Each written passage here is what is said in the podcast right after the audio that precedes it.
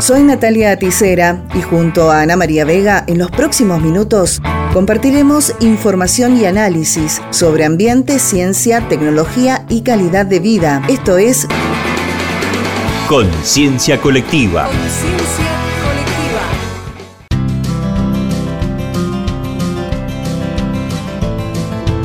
Bienvenidos y bienvenidas. Se confirma la presencia del gato andino en Uspallata esta especie está entre uno de los cinco felinos más amenazados del mundo.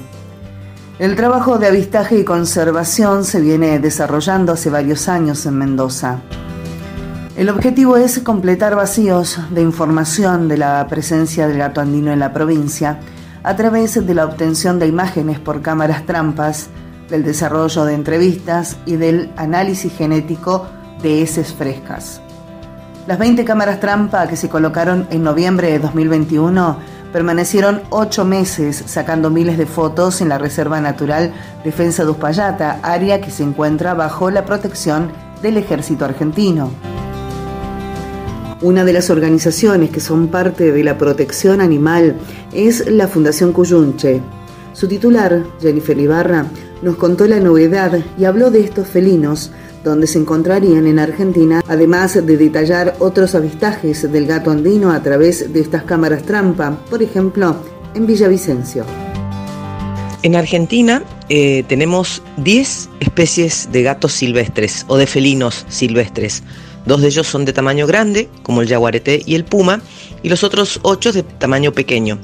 Entre esos se encuentra el gato andino. Y Mendoza para que vean la importancia de la biodiversidad que alberga Mendoza, tenemos 5 de las 10 especies de gatos silvestres que habitan en Mendoza, en Argentina, perdón.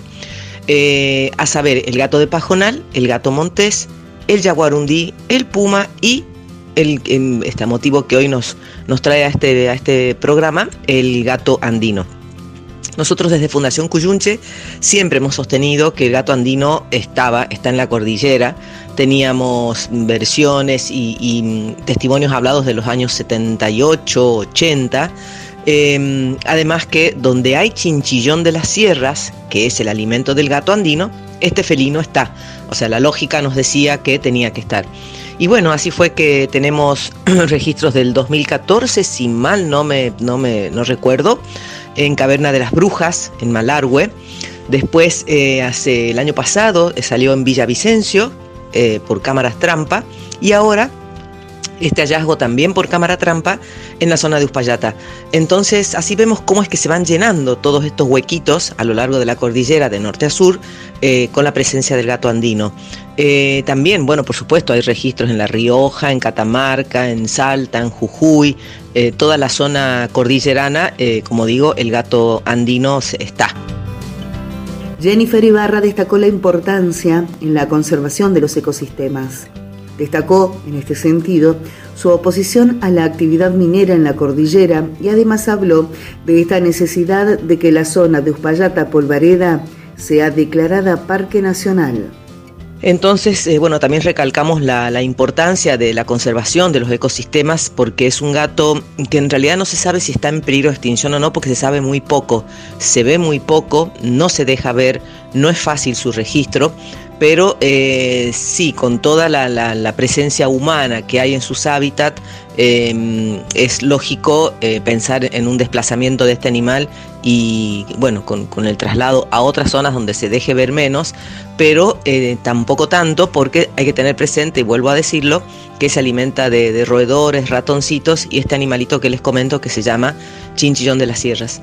Entonces de ahí la importancia en la conservación de sus ecosistemas y por eso también nuestra oposición, en cierta manera, a todo lo que es megaminería eh, en alta montaña, porque bueno, son, son impactos muy importantes en los ecosistemas.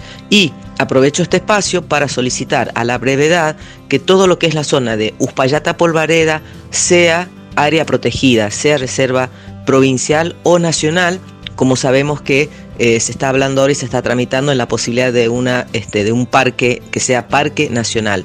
Entonces ahí tendríamos ya bastante cubierta toda la cordillera, al menos en el área de Mendoza, eh, de efectos antrópicos negativos para el gato andino. El gato andino se encuentra también sobre toda la cordillera de los Andes. Jennifer contó algunos aspectos sobre su protección en nuestro país y recomendaciones para cuidar la fauna silvestre. Gato andino igualmente hay en las cordilleras siguiendo eh, por la cordillera de los Andes. Tenemos del lado chileno, hay en, perdón, en Perú, eh, en Bolivia. ¿sí? En Bolivia sufre bastante la cacería para la venta de su piel, para este, hacer mm, eh, rituales, ¿no es cierto? Este, utilizar sus partes. Em, y bueno, y uno puede ver en la famosa Feria de las Brujas en Bolivia cueros de gato andino colgado. Pero sí cabe destacar que es un animal declarado en peligro o, insuficientemente conocido. Em, está protegido, está prohibida su casa y hacerles daño de, cualquier tipo. Y a la gente decirle siempre que, que estén atentos y que cuando salen a pasear a la montaña traten de no llevar perro y si llevan el perro que no lo dejen perseguir fauna silvestre y que los perros estén siempre bien vacunados y desparasitados para evitar llevar enfermedades a lugares prístinos o lugares que son importantes para la conservación no solo del gato andino, sino de toda la fauna silvestre mendocina y argentina.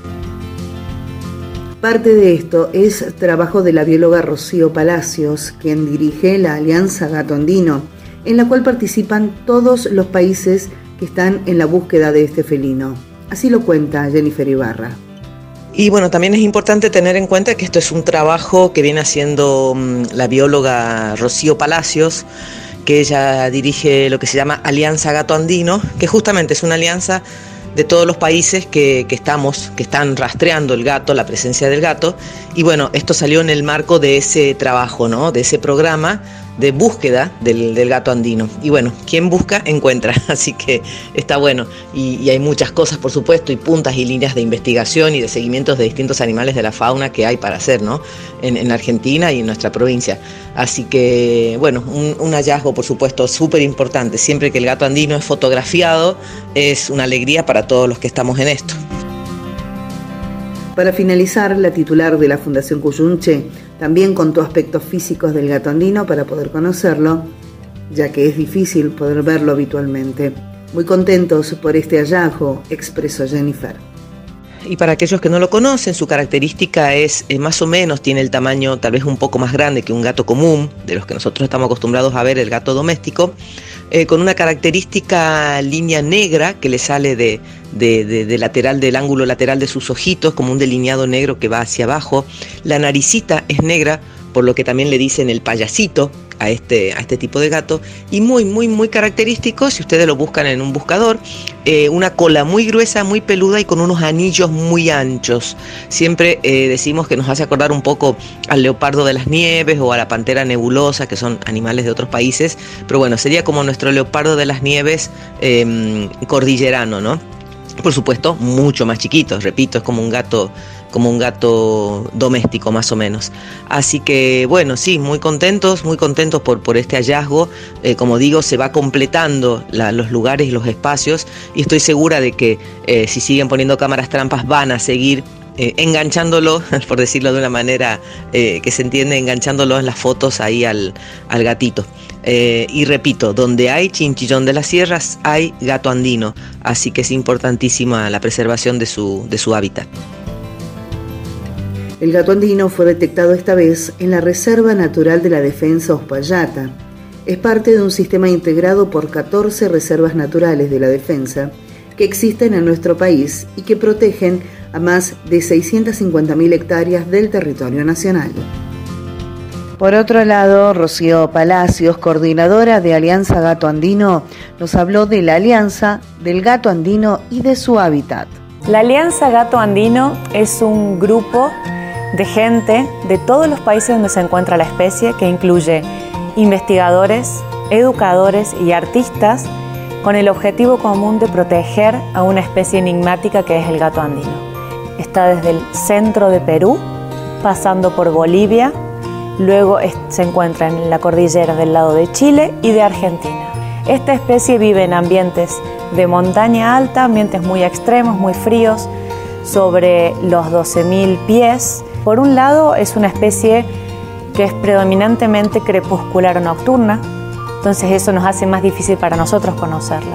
También es una especie que por la coloración que tiene tiende a desaparecer en el ambiente, es muy difícil verlo por más que esté al frente de uno. Una estimación reciente ha, dado un número de animales tan bajo que ese es el principal patrón por el que el gato andino se considera una especie en peligro de extinción. Nuestro sitio web es eh, gatoandino.org.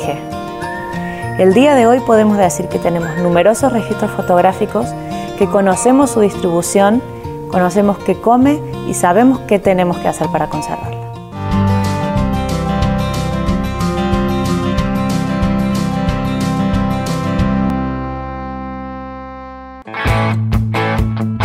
Esto fue Conciencia Colectiva.